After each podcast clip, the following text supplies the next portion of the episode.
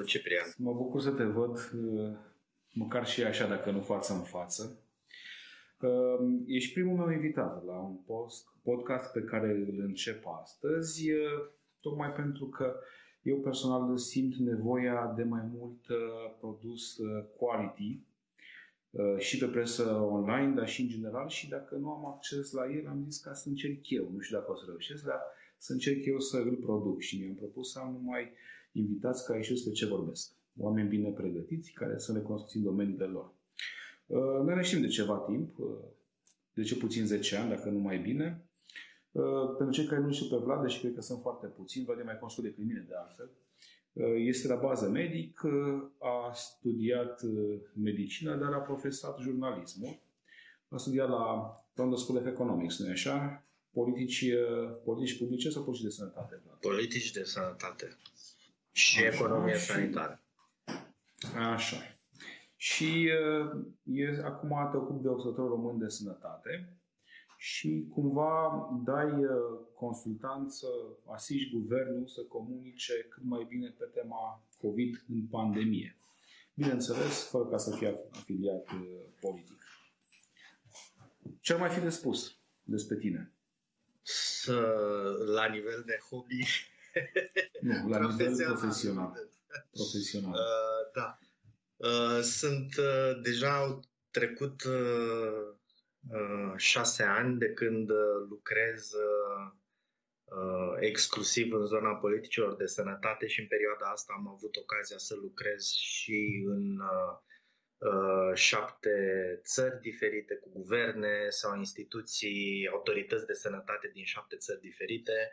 Uh, și de ce încep zicând asta? Pentru că asta mi-a dat așa o viziune și o perspectivă diferită asupra ceea ce se întâmplă în România, diferită față de înainte, când uh, înainte de a avea această experiență profesională internațională, când vedeam lucrurile evident altfel din, din perspectiva asta. E foarte de ajutor uh, dincolo de faptul că sună așa bine și că te dai și te umfli în pene, că uh, ai lucrat la nivel internațional, dar în realitate uh, varietatea asta ajută foarte, foarte mult uh, atunci când te întorci acasă, pentru că de multe ori problemele sunt, uh, mai ales în regiuni, sunt destul de similare, în regiuni similare, în țări din, regiuni, din aceeași regiune Uh, și uh, te expune unui număr foarte mare de probleme la care trebuie să găsești soluții creative pentru că nu există o soluție unică pentru toate țările. Asta e paradoxul. Bănuiesc că ai, că ai lucrat tot în zonă și în țări în care am lucrat și eu, din Balcanii de Vest, probabil din Pariatul Estic. Am lucrat în Balcani, da, am lucrat în țări din jurul României, Uh, în, uh, și în țările baltice, dar am lucrat și în uh, zona anglosaxonă, ca să zic așa, în Anglia și în Statele Unite. Și tocmai asta zic. Deci, chiar și acolo sunt evident că sunt probleme, dar la aceleași probleme trebuie să găsești soluții diferite pentru că totul ține și depinde foarte mult de context. Și am remarcat că îi zice podcastul lui are un titlu foarte inspirat, Policy Clash, vorbind de politici de sănătate, nu de politici de partid sau, mă rog, de politici publice în general. Uh, asta e cumva o, o, o greșeală involuntară pe care o facem mulți în uh, arena publică din România. Uh, greșeala asta Uh, fiindcă avem o problemă punctuală, oricare ar fi ea, pe care o identificăm, după care începem și citim sau auzim uh, și vedem o soluție la acea problemă, o soluție care a fost aplicată într-o țară sau alta. Uh, dar soluția aia nu se potrivește dacă o iei trasă la Indigo și încerci să o implementezi în România, Uh, și exact, uneori chiar să o schimbi, uneori poate chiar să facă ceva ce a făcut bine într-o țară, poate să facă rău într-alta uh, și de aici apar multe, multe neînțelegeri. Uh, Dar știi că în, în științele politice există chiar un curs de politici comparate. Și de fapt asta face, folosește comparația ca metodă de analiză și compară diferitele contexte și măsuri tocmai ca să vedem ce se potrivește și ce nu se potrivește și evident există și un, un efort de adaptare. Uh, dar pentru că mi-ai spus că ai lucrat în, în mai multe țări și mai multe contexte, uh, eu n-am avut ca tine șansa să lucrez în, în vest, am lucrat doar în est până acum. Vreau să te întreb, ai văzut, ai găsit politicieni care să fie alfabetizați din punct de vedere științific?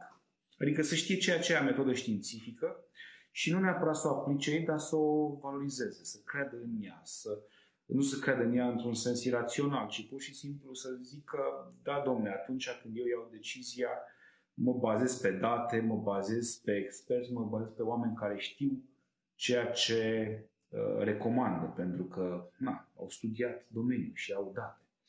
Da, cred, cred că întrebarea e bine pusă legată de alfabetizare științifică, uh, pentru că nu e musai, poți să vii dintr-o zonă educațională în care ai făcut altceva, n-ai făcut științe, uh, oricare ar fi fost ele.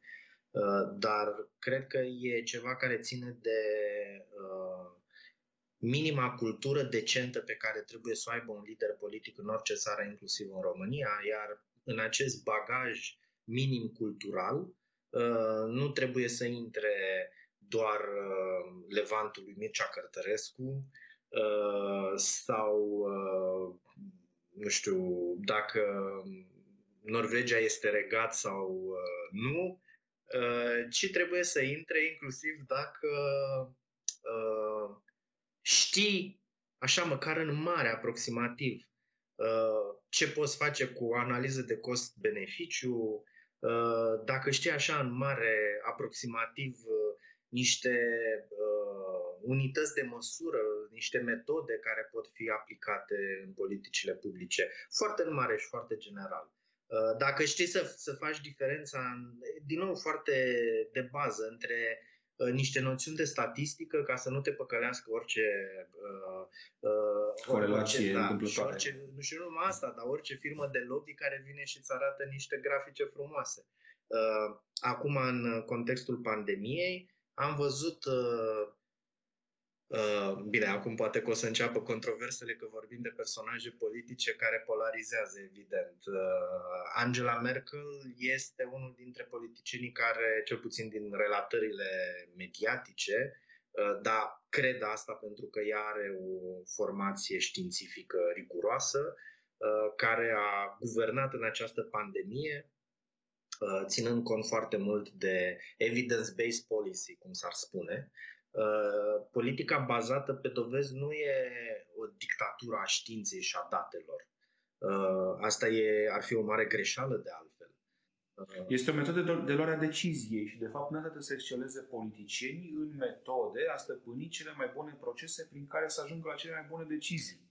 Prin consultări, prin, evident, opinii. Domnule, uite, vezi. O grămadă de instrumente pe care le avem la îndemână. Ceva ce, iară, se știe poate prea puțin în România este că uh, tot acest, uh, această știință a decision making, tot acest proces de luare a deciziilor, include o parte factual-cantitativă care e foarte cuantificabilă, uh, statistic, uneori chiar matematic, dar include inclusiv această parte calitativă și dimensiunea care nu e neapărat soft, pentru că nu vorbim de ceva superior versus ceva inferior.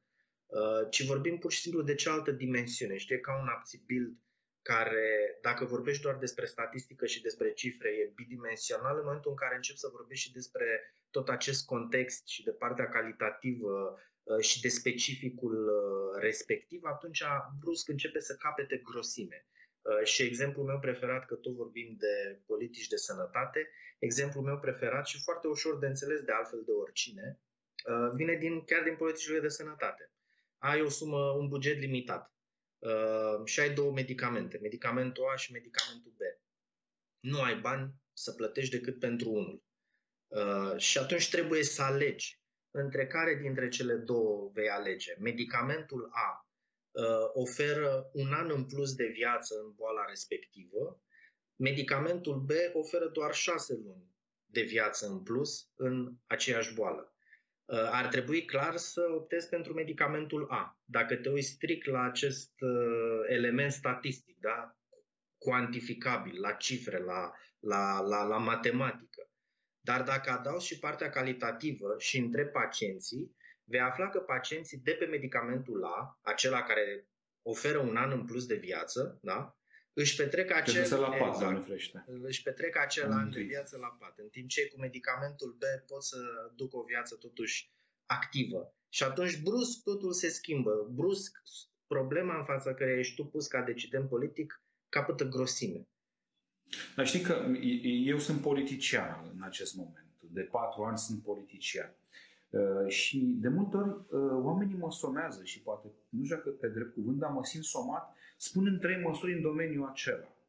Și mi-e foarte ușor ca să cit trei măsuri sau trei idei. Numai că sunt conștient că dacă o fac în, acel, în același timp le vând gogoși. Pentru că nu știu dacă este cea mai bună decizie. Adică dacă n-am, n-am petrecut suficient de mult timp pentru a asculta pe specialiști sau pentru a comanda un studiu, că vorbim în urbanism, că vorbim în trafic, că vorbim ca soluții de termoficare sau că ce țin de administrația locală și mă pasionează pe mine. Și toți mă sumează, dar ce face acolo, ce face acolo? Zic, stai puțin. Treaba mea este ca să iau cea mai bună decizie din cele posibile, având niște instrumente la îndemână, cu integritate și pentru binele public. Dacă vrei ca să scot acum din pălărie, pot să-ți scot. Dar și mă simt puțin uh, impostor dacă o fac. Dăm voi să mergem puțin da, mai departe. Da, da, da, știu, dar asta e că trebuie să, să te completezi. Uh, nu, nu, nu cred că e bine că, uh, că ai senzația asta dintr-un motiv până la urmă foarte simplu. Uh, politica are două elemente care sunt foarte diferite. Politica dinainte de a câștiga alegerile și politica de după ce câștigi alegerile. Uh, și până la urmă e firesc asta, oricât de, de nepopular ar fi sau de nediplomat ar fi să spui asta, dar politica înainte de câștigarea alegerilor are mult de a face cu comunicarea. Evident, când comuniști poți să minți ca ultimul mincinos și din păcate România a avut uh, uh, politicieni care au câștigat alegeri după ce au mințit cât se poate de gros, dar urât, urât de tot. Uh, dar totuși, înainte de alegeri, e vorba mai mult de uh, a comunica și a comunica despre, uh, despre probleme complicate te obligă la simplificări. După alegeri, după alegeri însă, vorbim despre altceva. Cumva politica, politicianul este una dintre puținele meserii care cuprinde în aceeași meserie două aptitudini complet diferite. Într-un fel seamănă poate cu un pictor care în același timp trebuie să fie artist și să știe să picteze frumos, dar să fie și un bun vânzător și afacerist ca să poată să-și vândă uh, picturile, că altfel ajungi ca Van Gogh. Da, uh, știi, în contextul de astăzi al uh, nu poate fi evitat, mai ales cu cineva cu experiența ta, um, și vorbim de opțiuni de politică, sunt două mari opțiuni. Da? Ai opțiunea în care valorizezi în primul rând sănătatea, și atunci mergi pe ideea de lockdown, adică stai acasă și îngheți cât mai mult din societate și din contextele în care uh, oamenii pot interacționa. Și este cealaltă, cealaltă abordare uh, mai degrabă uh, axată pe interesul economic. Știți, știi că se spune că economia este ca mersul pe bicicletă, nu te poți opri sau nu poți încetini prea mult ca să nu cazi. Și atunci, uh, cea de-a doua opțiune uh, nu zic neapărat că ar, uh, n-ar avea și uh, măsuri care să încetinească sau să crească distanța socială, dar mă gândesc că ar fi niște măsuri care să nu fie atât de restrictive și ar face mai degrabă apel la responsabilitatea personală. Și s-au contrat cele două modele. Modelul suedez, pe care am văzut că tu nu îl susții și nici eu personal nu cred că mi se pare cea mai bună idee. Și modelul de lockdown total sau cât mai strict, de gen Italia, Spania, care am văzut, și am văzut ce s-a întâmplat acolo. Întrebarea mea este, de fapt am două întrebări. Prima este um, cât de mai este spațiul unui politician sau credeți că sau unui tehnocrat să ia o decizie din punct de vedere moral, da? Um, pe care în cele două mega opțiuni va merge. De ce? Pentru că dacă mergi pe o mai poți să mergi pe cealaltă, la jumătate. Adică sau dacă mergi, costurile vor fi foarte mari, ceea ce pierzi.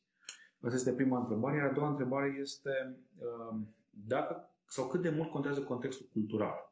Pentru că sunt țări și aici este literatură de specialitate în care uh, sunt țări care respectă regulile, efectiv prin așa sunt construite acolo societățile sau s-au maturizat în acel sens, cum ar fi Austria, cum ar fi uh, țările nordice, în special din Europa, Japonia, uh, dar și țări din uh, deci, în special, țările, cum ar fi poate și Canada sau poate uh, Singapore.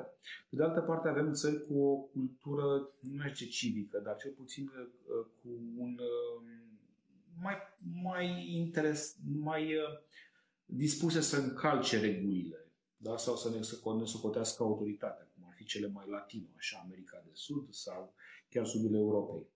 Deci, cele două întrebări cam acestea sunt. Care este spațiul etic pentru un politician sau pentru niște politicieni să decidă opțiunile dincolo de ceea ce recomandă specialiștii de care vorbeam mai devreme și studiile.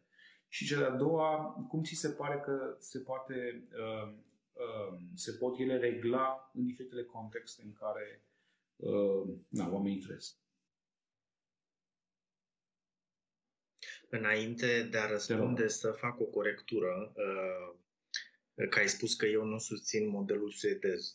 E uh, cumva o percepție tulburată de mediul online în care trăim, în care nu se aude tonul atunci când nu scrii ceva. Nu contextul suedez în România sau în țări de tip... Uh... Mm, nu, nu, nu, nu, dar chiar, chiar nici nu, m-am, okay. nici nu m-am pronunțat în privința asta, însă atunci când am scris despre modelul suedez, am uh, scris plecând de la observația că se apăruse un curent de opinie destul de consistent care spunea că modelul suedez este uh, foarte bun și că el ar trebui translatat uh, în România și că de ce nu facem și noi asta. Uh, ori asta nu este pur și simplu uh, fidel realității. De pildă, uh, foarte mulți când vorbesc despre modelul suedez se gândesc că acolo nu există niciun fel de Uh, măsuri de restricție uh, și că lumea circulă uh, la fel de intens ca de întâi mai muncitoresc în România. Lucru care e departe de a fi adevărat. O singură precizare factuală e că în luna martie-aprilie în Suedia s-a redus mișcarea și călătoriile Uh, cu 90% vorbim de, de interiorul țării. Deci oamenii vorbim de stau realmente acasă și circulă. De reguli uh, impuse, adică sunt da. asumate, da. dar nu neapărat uh, E, uite, vezi, asta dă și răspunsul la întrebarea primă legată de spațiul în care poate să acționeze un politician. Și ăsta e unul dintre reproșurile, cred eu, justificate, care se fac guvernelor din toată lumea, Uh, în, de când a început pandemia. Uh, reproșul fiind că uh, s-a mers în, între aceste două extreme.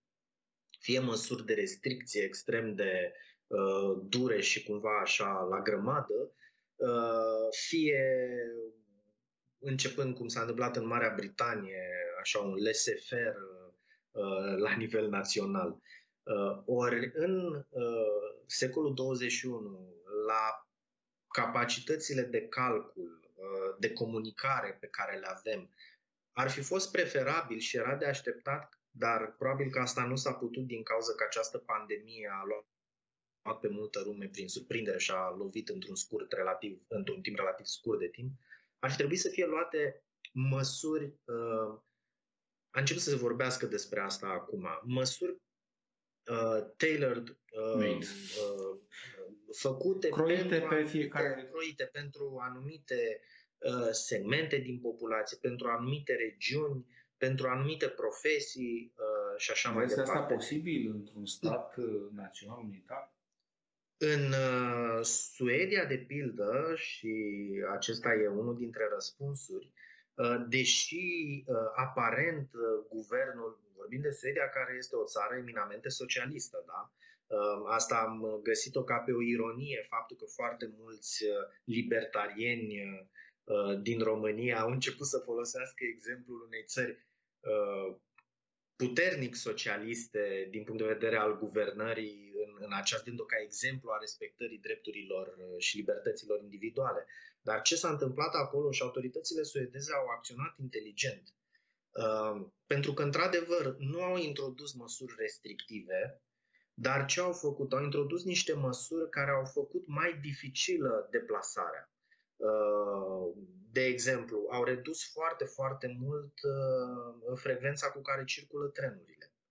Uh, au redus foarte, foarte mult până aproape la zero circulația avioanelor în interiorul țării, care în, în Suedia e foarte importantă. Acolo deci, foarte de fapt, prin astfel de măsuri, exact. au limitat circulația au... și distanța și au crescut distanța fără, socială. Da, da. Fără să introducă și fără să folosească unelte de policy Uh, așa mai, mai uh, ascuțite, de pildă cum s-a întâmplat în, uh, în România, unde n-ai avut voie să ieși afară decât cu hârtiuță, deși hârtiuța aia putea să fie completată fără să te supravegheze nimeni. Cu toate astea, România e cumva în zona măsurilor soft de, de distanțare socială. Asta și pentru că noi nu am avut valul și nu am fost atât de rău loviți ca Italia, Spania sau Franța.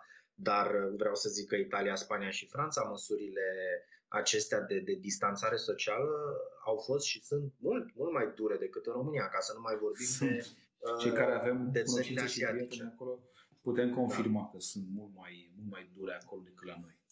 Deci, deci cum, cum, cumva, uh, ideal aici este uh, și tocmai asta înseamnă politicile de sănătate moderne, uh, sunt acelea în care reușești să atingi acel punct dulce în care protejezi sănătatea publică fără să rănești economia. Sau invers, protejezi economia fără să atentezi uh, la sănătatea publică. Și ce de aia ele sunt politici de sănătate publică și nu sunt, nu știu, uh, fotbal sau uh, uh, altceva, pentru că îți trebuie o metodă și anumite instrumente uh, interdisciplinare. Inter, foarte interdisciplinare ca să poți identifica acel punct dulce, acel sweet spot Asta, unde da. atingi acest Bine, echilibru. aici este vorba pe de o parte de ceea ce vrei să faci, uh, cum gândești, cum îți planifici implementarea unei politici, dar după care vine partea a doua, ce capacități ai. Care sunt instrumentele? Pentru că legea sau norma este doar unul dintre instrumente. Dar ai o administrație, ai uh, uh, programe bugetare, ai uh, oameni, uh, mase de oameni care trebuie să fie cumva uh, servite de economie sau ajutate și, și acum, na, uh, guvernul trebuie să pregătească în același timp nu doar măsuri de restricție, ci și măsuri de compensatorii cu un impact bugetar semnificativ uh, care au ca scop uh, o atenuare a efectelor economice cât mai mare ca, să, ca startul după aceea să fie cât mai bun. Adică nu e doar așa undeva un ministru sau un prim-ministru separat care gândește el ce trebuie să facă ca un mic dictator undeva, ci e, e vorba de foarte multă colaborare interministerială și de acel fine-tuning de care, de care ziceai și tu. Adică lucrurile sunt mult mai complexe și de multe ori uh, Trebuie să alegi foarte bine ceea ce, să com- ceea ce comunici și când comunici. Și aici, inclusiv noi, cred, și asta o spun uh, ca membru a Guvernului Liberal, am zis că în podcastul meu o să fiu sincer, um, noi ar fi trebuit să comunicăm pe o singură voce, adică, sau poate pe două voci, e premierul care comunică și un purtător de cuvânt desemnat, dar nu, să nu dăm mesaje contradictorii pentru că inclusiv comunicarea în politicile publice este unul dintre, dintre instrumente ca să obții finalitatea pe care o, o aștepți.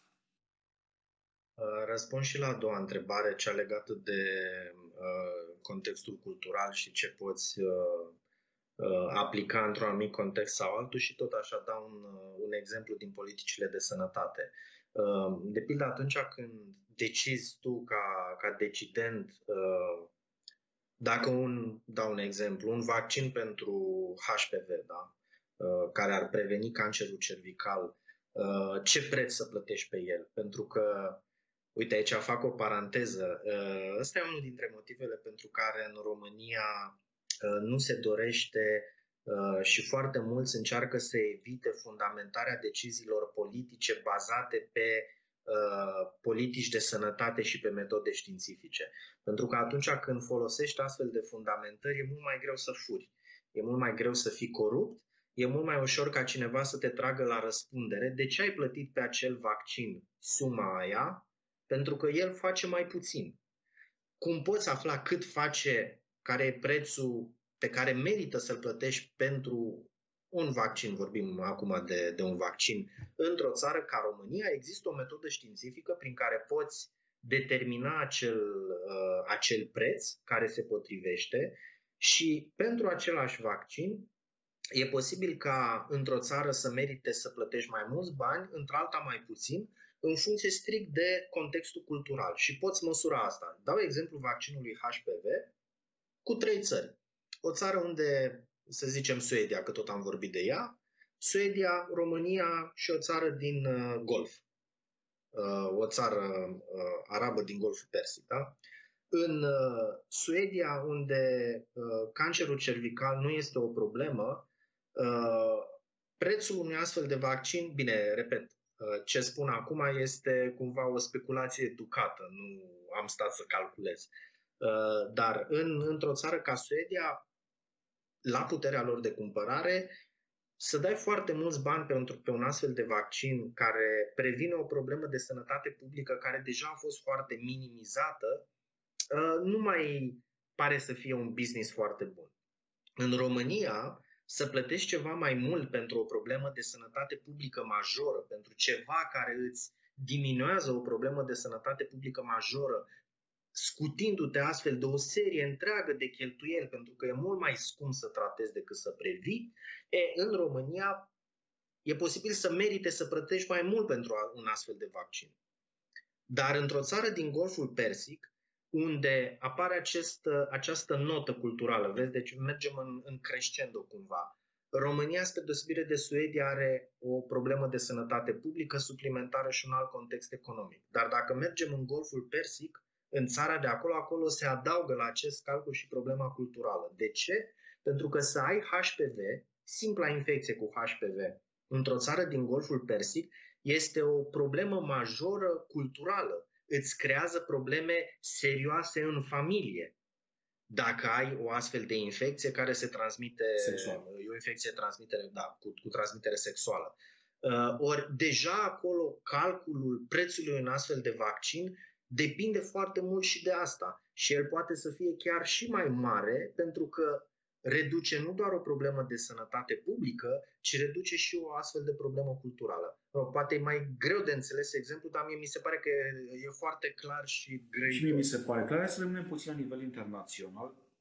Cum se pare figura pe care o face zilele acestea sau în ultima jumătate de an Organizația Mondială a Sănătății?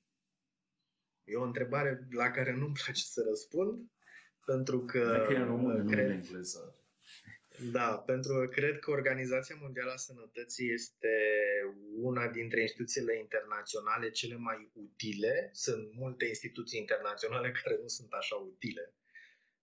Da, dar este, uh, este utilă dacă este și funcțională și dacă este și uh, condusă pe principii rești de interes general și nu doar pentru interesele unor anumite state. Or, uh, uh, OMS-ul și Organizația Mondială a Sănătății și-a atins, uh, cred că, limitele sau și-a arătat limitele în această pandemie. A făcut multe lucruri bune. Uh, unul din lucrurile bune pe care le-a făcut, de exemplu, și care m-a impresionat, uh, vezi că sunt șmecher, îți răspund la o întrebare la care am zis că și-a atins limitele cu lucrurile bune. Dar a făcut un lucru bun care m-a impresionat. Uh, în continuare, oamenii de acolo, mă refer la specialiști, uh, uh, rămân, uh, indiferent de ce se întâmplă în jurul lor și de zgomotul mediatic din jur, rămân foarte atașați faptelor științifice. Și chiar la angajații din cadrul OMS și la specialiștii da, de da, acolo, la, la Da, la specialiștii la politicieni. Da, exact. Da, da, da, da, la ei, la ei mă refer, da. Uh, și din această perspectivă, Uh, sunt impresionat, de pildă dau un exemplu, povestea cu testarea, unde Organizația Mondială a Sănătății continuă să spună ce teste sunt bune și ce teste nu sunt bune. Pentru ce teste există dovezi științifice și pentru ce teste încă nu avem dovezi științifice, deși guverne foarte puternice investesc și bagă foarte mulți bani în niște teste care nu sunt încă dovedit uh, a funcționa. Uh, deci, oamenii tehnici de acolo își fac treaba și, uh, cel puțin nouă personal, ne-au fost de foarte mare ajutor, Dar putem spune inclusiv că, în România. Putem da. spune că pe early warning, da? pe avertizare timpurie și care, care sunt din funcțiile esențiale, mai sunt în cazul unei pandemii, organizația sau conducerea politică a organizației a eșuat, dar evident organizația rămâne în continuare foarte utilă ca o voce rațională bazată pe știință și care comandă soluții științifice. Da, uite ce, ce, ce nu știu oamenii, ce, să vorbim concret, ce, ce a făcut Organizația Mondială a Sănătății rău este că la nivelul leadership politic nu a comunicat uh, așa cum ar fi trebuit. Au făcut și, și da. câteva, da. au făcut și câteva gafe de comunicare, au zis una pe 1 și au zis alta pe 15, dar strict la nivel politic. Organizația însă rămâne, uh, uite, ce au făcut foarte util pentru România, poate multă lume nu știe. Uh, mai ales la început, o bună parte din ghidurile și îndrumările folosite de către medicii români și în spitalele românești, cel puțin în primele săptămâni uh, ale pandemiei, au fost uh, practic direct uh, transpuse din uh, ghidurile și indicațiile Organizației Mondiale a Sănătății. Capacitatea lor este ca în situații de criză să se miște mult mai repede decât se poate mișca un sistem medical național. De ce? Pentru că ei fac numai asta și practic toate resursele lor sunt îndreptate către asta. Acum cum au uh, uh, administrat uh, toată povestea, mi-aduc, da, începutul pandemiei, mi-aduc aminte de uh, laudele la adresa felului în care China a administrat uh, Uh, pandemia, nu sunt, uh, nu, nu n-am, n-am apreciat. Da. Nu, n-am apreciat deloc acel discurs. Vlad, eu, eu, na, eu evident nu am pregătirea ta, dar uh, mă consider un tip informat. Eu la rândul meu sunt un mare, mare consumator de podcast, inclusiv sau cel mai mult de pe plan internațional. Și am ascultat multe emisiuni dedicate acestui subiect. Um, și spunem dacă greșesc, dacă afirm că un val 2 este practic o predicție cu mari șanse de să se întâmple. Adică mă refer la faptul că epidemiologia și istoria, cel puțin a unei ultime sute de ani, poate chiar mai o istorie mai lungă, ne arată că atunci când virusurile lovesc, nu lovesc o singură dată. Întrebarea mea și uneori a doua oară lovesc chiar mai rău decât Deci, uh, întrebarea mea este, eu având în acest moment uh, convingerea bazată pe experiența anterioare uh, ale umanității când a avut de-a face cu, cu pandemii, că va fi și un val 2 și poate și un val 3. Deci cred că acest lucru se va întâmpla. Suntem pregătiți, adică am învățat suficient din asta, din primul val, ca să putem să întâmpinăm valul 2 mai ușor? Ce părere ai? Tu ești de acord cu mine că va fi un val 2 sau un val 3? Da, când ne, când ne gândim la asta, uh, este, uh, scuze, mi se pare că am avut o problemă de conexiune scurtă. Uh, când ne gândim la asta, putem să ne uităm la câțiva indicatori care sunt cumva obiectivi.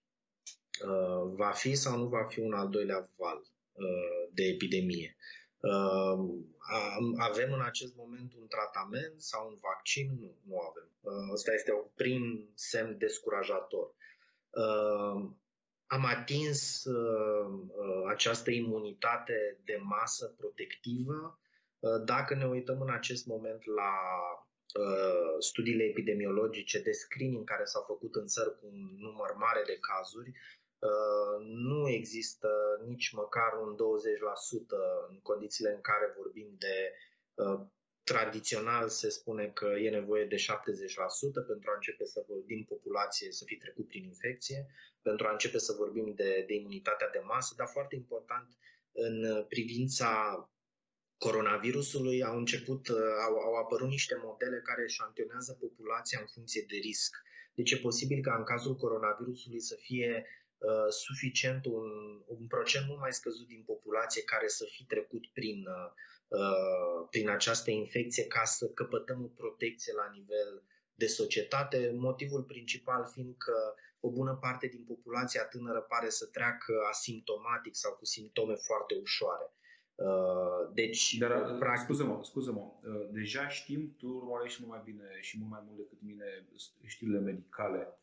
Avem studii care să arată că, că rămân anticorpi în organism, că avem anticorpii remanenți sau uh, e încă de vreme da, și asta... această întrebare? Că tot așa Aici... la ea. Mi se pare esențial. Da, nu a... da, e o întrebare foarte importantă. Răspunsul încă nu poate fi dat cu o certitudine științifică de 100%, dar Cred că 90 din, 90 uh, din 100 de imunologi cu care vei vorbi îți vor spune că cu siguranță există uh, o imunitate câștigată natural după infecție. Uh, pentru că așa se întâmplă în foarte multe alte cazuri și așa funcționează corpul nostru. Acum, întrebarea este cât se menține această, acest răspuns imunitar. Adică poate dureze uh, două, trei luni sau poate dureze doi, trei ani. Sau toată viața. Toată viața da. uh, aici, uh, asta e un lucru pe care încă nu îl știm cu siguranță. Uh, al treilea indicator, uh, cumva descurajant, referitor la posibilitatea apariției unui al doilea var, este dacă acest virus este sau nu sezonier. Uh, este uh, de pildă vine vara, se face cald, o să vedem o scădere, din nou nu știm. Există studii în acest moment, sunt studii experimentale de laborator în care nu mimează condițiile naturale. Uh, e simplu să vezi că virusul nu rezistă la peste 90 de grade, uh, dar niciodată nu vei avea o temperatură constantă de 90 de grade în natură. Uh, oricât de mult ai fluctua, e foarte dificil să reproduci complet Uh, condițiile naturale uh, și încă nu avem studii retrospective și n-a trecut suficient de mult timp pentru studii observaționale ca să se dea un răspuns.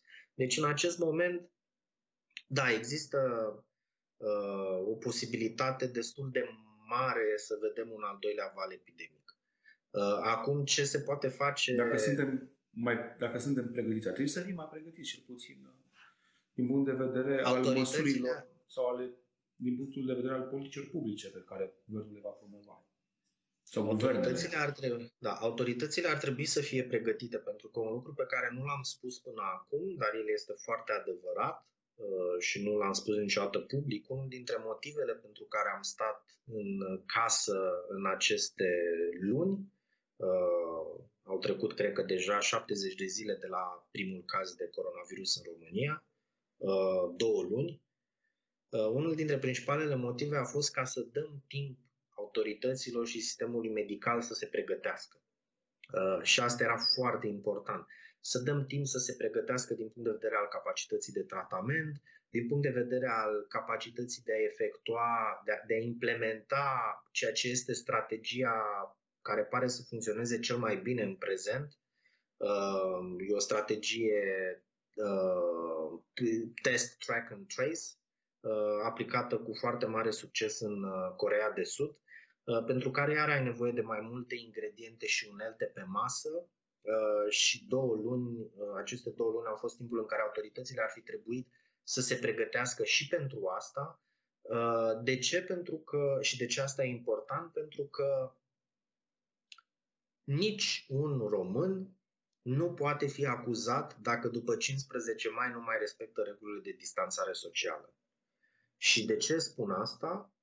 Uh, nu o spun ca pe un îndemn la ieșiți oameni buni uh, din casă și mergeți la discotecă sau la film. Nu, chiar v-aș uh, și pe tine te sfătuiesc puternic să nu faci asta după 15 mai. Eu la munte. Dar, dar este, bine, la munte poți să fii singur în pădure, dar nu mergeți la cinemaș și în discoteci. Evitați asta după 15 mai.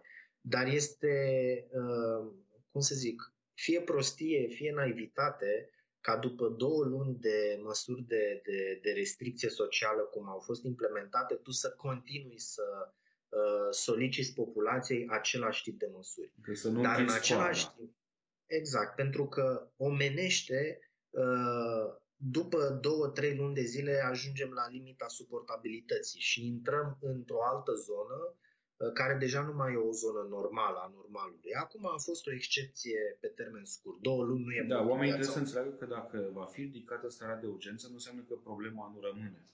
Vedeam un reportaj făcut uh, despre gripa spaniolă și acolo vorbim de tragedii, adică dispăreau familii, dispăreau uh, părți întregi din familii într-o zi iar oamenii, oamenii singuri s-au ferit sau se fereau chiar după ce s-a mai relaxat situația să se întâlnească cu alții, pentru că există această frică de contact social.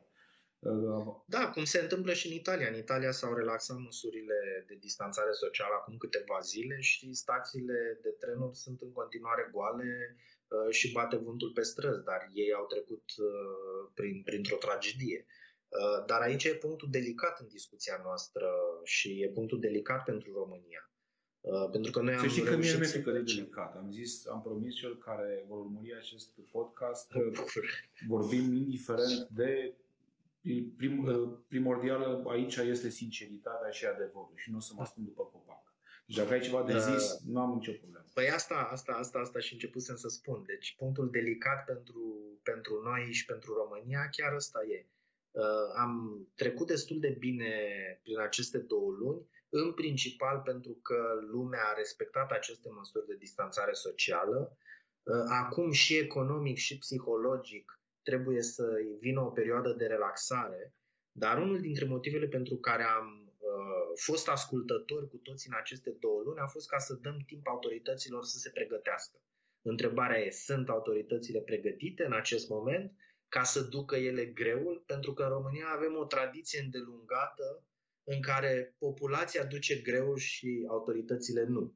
Ori suntem în, e adevărat, cea mai mare criză de sănătate publică și, ca să vorbim de politicienii români, mă dezgustă cumplit politicienii români care călătoresc această criză de sănătate publică având în minte uh, câștiguri electorale. E de o ticăloșie uh, în stare cea mai pură, ca să zic așa. Aici suntem, uh, sunt de acord cu tine.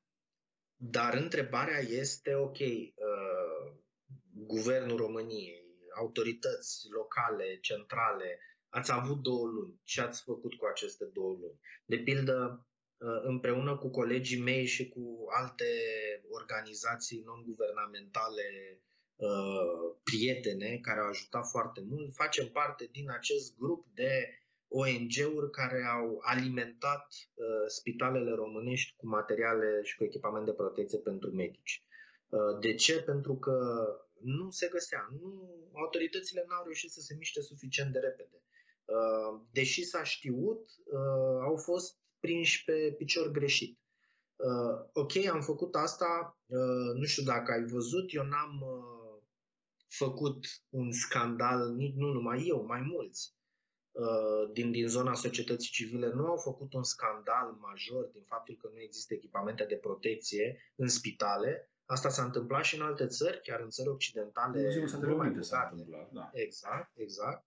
Uh, dar dacă astăzi, la începutul lunii mai, aproape jumătatea lunii mai, uh, în continuare continuă să existe probleme de disponibilitate cu echipament de protecție în spitalele românești, la peste două luni de când știm de această pandemie, atunci da, acum este un scandal și acum nicio organizație guvernamentală, non-guvernamentală din societatea civilă, ONG, nu ar mai trebui să facă treaba pe care autoritățile sunt plătite. Știi că autoritățile s-au apucat, dat fiind că era foarte mare cererea pe plan mondial de astfel de echipamente, s-au apucat să caute soluții ca să le producem aici dacă s-au deschis linii de producție, se produc. Adică, din, din câte știu eu și din proiectul nu o să avem niciun fel de scuză dacă nu o să avem în curând uh, toate echipamentele de care avem nevoie. Adică știu că se ocupă.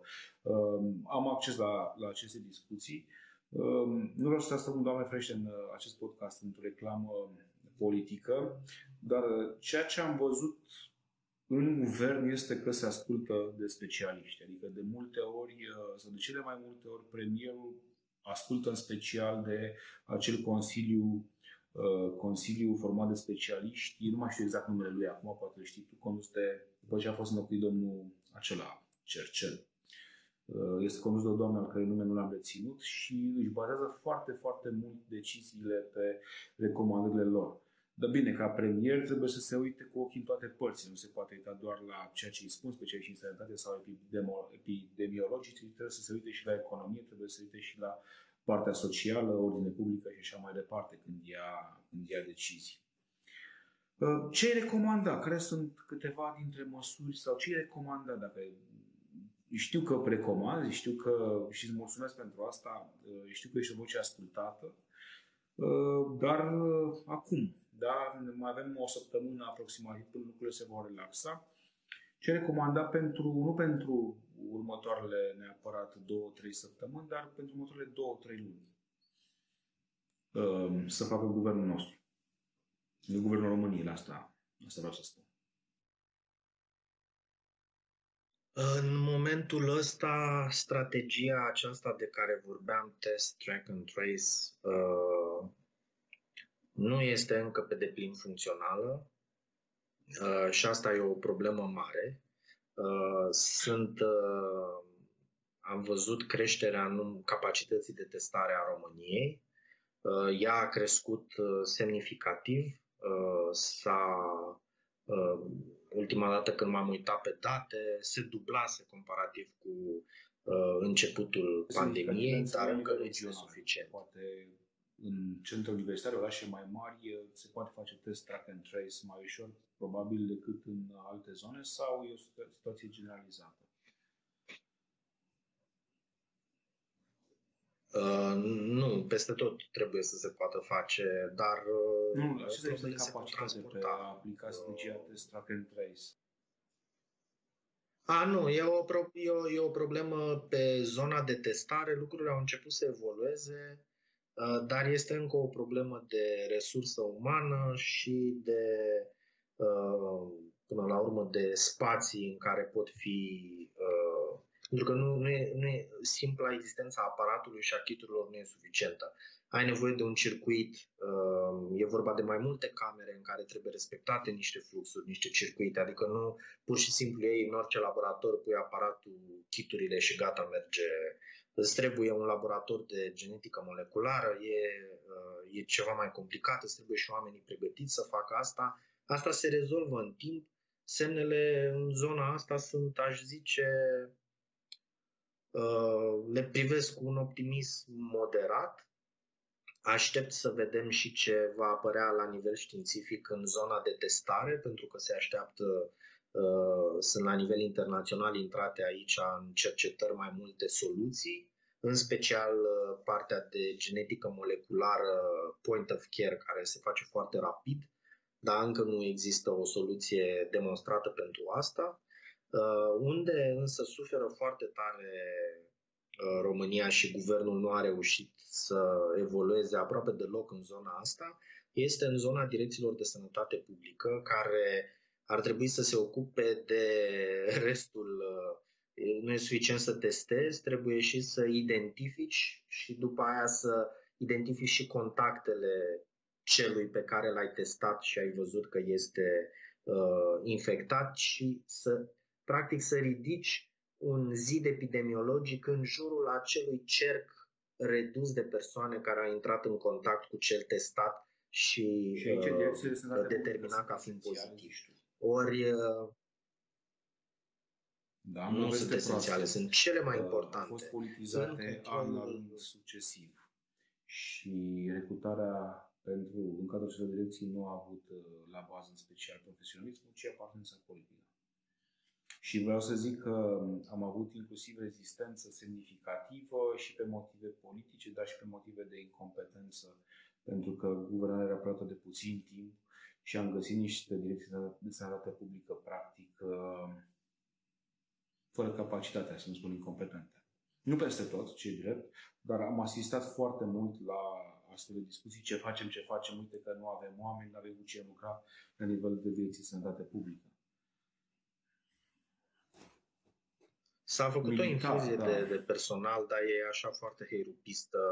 Uh, nu, nu, nu, nu numai militar. Sunt, uh, uh, numai eu știu câțiva oameni medici de formație medicală sau farmaciști care au început să lucreze uh, un contract pe termen scurt, e adevărat, dar pur și simplu s-au dus să pună umărul pentru că, fiind din sistem, știm cu toții uh, în ce, în ce stare sunt aceste instituții care sunt și subfinanțate și subdimensionate. Uh, fiecare dintre ele era dusă în spinare de către 2, 3, 4 oameni care știau meserie, restul fiind marea majoritate pile politice, iar la nivel de leadership Uh, de multe ori uh, o calitate foarte slabă, foarte, foarte slabă profesional. Uh, din Culmea este că sunt și foarte greu de schimbat, iar asta o știu că, na, de funcția publică în România. Adică, din păcate, avem situații în care oamenii au câștigat concursuri, dacă știi ce vreau să spun, și eu, noi, cei care ne ocupăm de funcția publică, trebuie să le protejăm drepturile. Și e un paradox. Uh, nu știu dacă starea nu de urgență îți oferă mai multe instrumente. Prin decretul prezidențial. Da. E, starea de urgență se termină. Da, starea de urgență se termină cât de curând, din păcate, și aici să aduc o critică guvernului PNL. Uh, în, uh, din momentul preluării guvernării, deci în lunile respective, uh, nu a fost una dintre prioritățile guvernării PNL să curețe instituțiile publice din e sistemul medical de uh, dinozauri de, de sistem. Prefect, toată lumea se așteaptă ca să fie politizați. Dar, de fapt, avem legislații care protejează foarte clar pe acești oameni. Și eu să am un podcast special pe funcție publică, că știu despre ce vorbesc. Uh, adică dacă guvernul PNL i-ar fi uh, ras, i-ar fi înlocuit sau da, i-ar fi evaluat și ar fi înlocuit, așa cum se cere de multe ori public, băi, la, la guvernarea asumați-o, ar fi încălcat legea. Pentru că există foarte multă legislație pe, legislația pe funcția publică care protejează, care îi protejează pe funcționarii publici de conducere și, practic, nu ai ce să faci. Deci este o temă de reformă administrativă și aici suntem pe gheață subțire, pentru că nu putem nici să slăbim funcția publică și să o politizăm și mai mult. Dar întrebarea este cum întărim selecția. Dar o să vorbesc Păi da, dar ce, spui, dar ce spui tu aici este o contradicție, pentru că nu putem să slăbim funcția publică și să o politizăm mai mult, dar ea de este nou, deja înfiorător de, de uh, politizată. Uh, Mecan- exact, mecanismul uh, actual este în nu, mod evident me- mecanismul uh, nefuncțional, el nu funcționează. Este, uh, este corect dar a fost viciat, adică s-au dat concursuri aranjate, s-au scăpat subiecte și știm ce s-a întâmplat. Și atenție, eu spun asta ca președinte ANFR. Păi atunci când... Adică, atunci... Nu, sunt, nu, nu mi-e comod să spun da. chestiunea aceasta, dar atunci nu, când... Să, uh, este adevărul, de fapt. Oamenii nu au încredere în, în concursuri uh, da. date la stat. Și nu se prezintă la concursuri competente. Da, Baza este mult da, mai mică da. decât ar trebui să fie. Eu uh, am vorbit cu premierul și da, am îți, uh... ca să dau drumul repede la un proiect pilot ca să facem o selecție națională în central, la nivel central. Adică cei care vor fi intra în sistem să fie selectați de ANFP și nu neapărat la nivel de minister, ce puțin debutanții.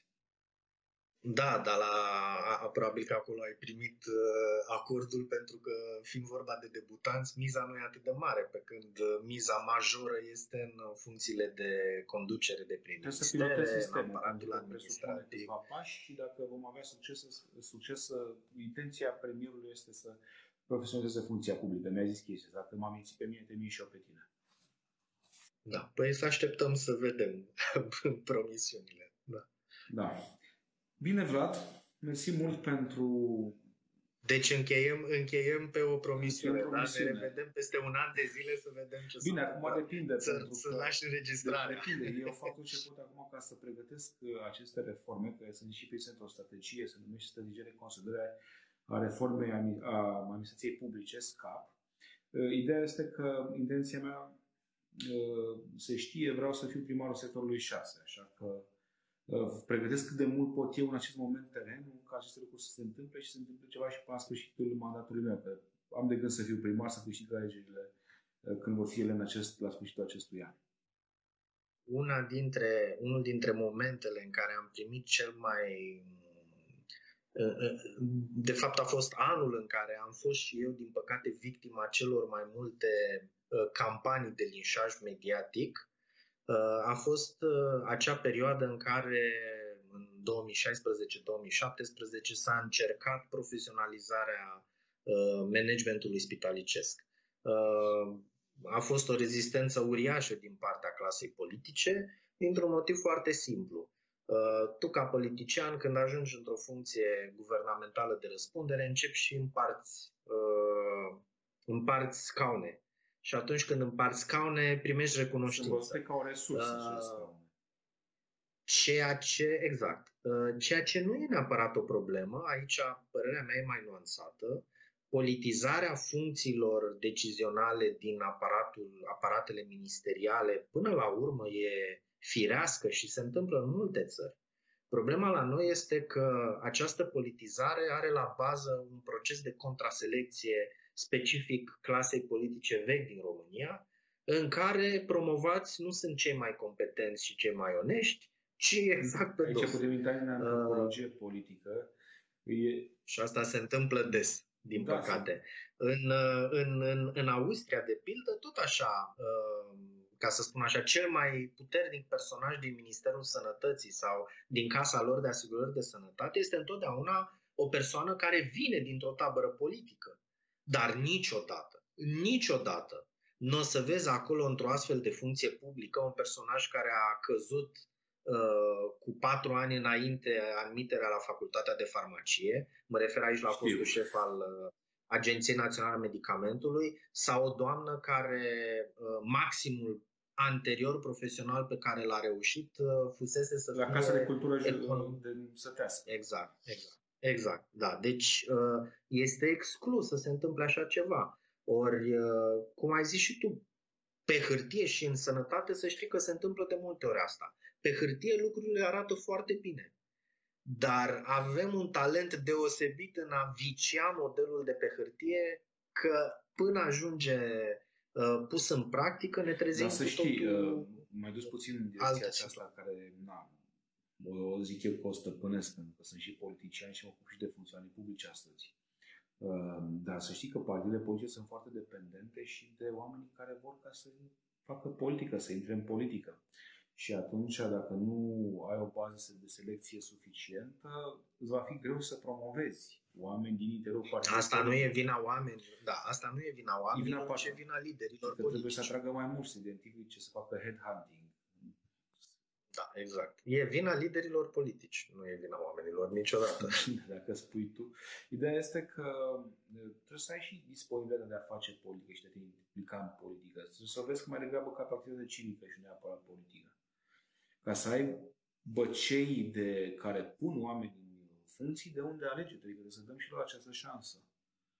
Altfel, bine, e, e acest alt subiect, merită o discuție separată și de profunzime acest subiect. Nu vreau să flușterim subiectele, cu tine n-am flușterit astăzi, nu simt că am flușterit din contră.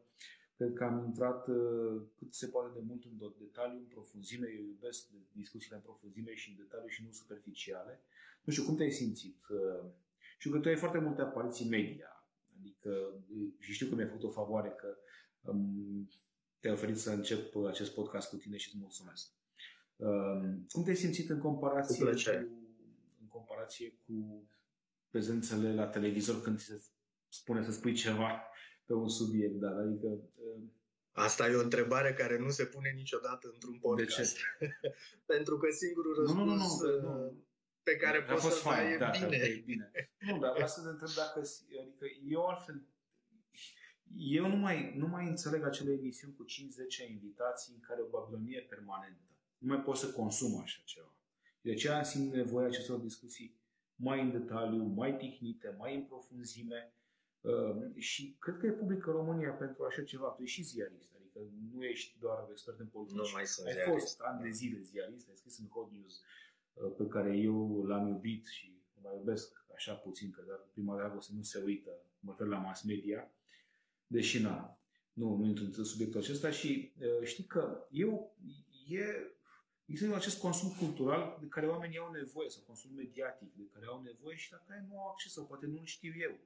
Da? În care să asculți oameni care se pricep la ceea ce spun și să vorbească în profunzime despre temele pe care le cunosc. Se vrea neapărat conflict, se vrea, se vrea neapărat uh, să se răstoarne masa, se vrea neapărat inedit, uh, dar nu se caută superficialitate, replică țâfnoasă, dar nu se caută acea, uh, acel înțeles comun. Da? Nu se caută acel dialog și asta îmi lipsește mie, de aceea am zis vreau să fac un podcast, vreau să încep să văd cum este să fac un podcast foarte bine, cu toate că îți va fi greu fiind politician. Multă lume va întreba, vai, dar cum poți să faci? Cred că e foarte important ca să faci diferența între podcast și jurnalism. Exact. Un politician nu poate să facă jurnalism. Un podcast o este discuție. uh, un spațiu în care se... Este o platformă. Da, deci e clar că nu da. sunt jurnalist, nu prezint știri, pun întrebări. Uh, pun întrebări sau uh, vin cu propria mea viziune. Adică nu, nu mi-am propus să prezint uh, echidistant lucrurile. Voi încerca să o fac atât cât mă țin balamalele politice. Dar nu, nu, nu, nu vreau să se simtă nimeni amenințat că vreau ca să iau loc. Nu. Vreau să creez conținut de calitate iar dacă este credibil acest conținut depinde foarte mult și de invitați și de tema aleasă și de cum pun eu problema și de ceea ce va ieși la montaj. Dar îți garantez că va ieși tot. Bine, pe această notă uh, în care un politician în România spune că nu va cădea nimic la montaj, ceea ce este uh, o premieră, ca să zic așa. Uh, mult succes și, cum se zice, stai în siguranță, ca să spun așa, în perioada care vine. Mai avem o săptămână până la marea bornă a relaxării. Așa că aveți grijă, ai grijă și tu și ai grijă de ai tăi și de oamenii vulnerabili din jurul tău și aveți grijă oameni da, Mulțumesc mult, Vlad. Poate mai facem unul peste ceva timp. Mersi mult de tot. Seară faină. Salut.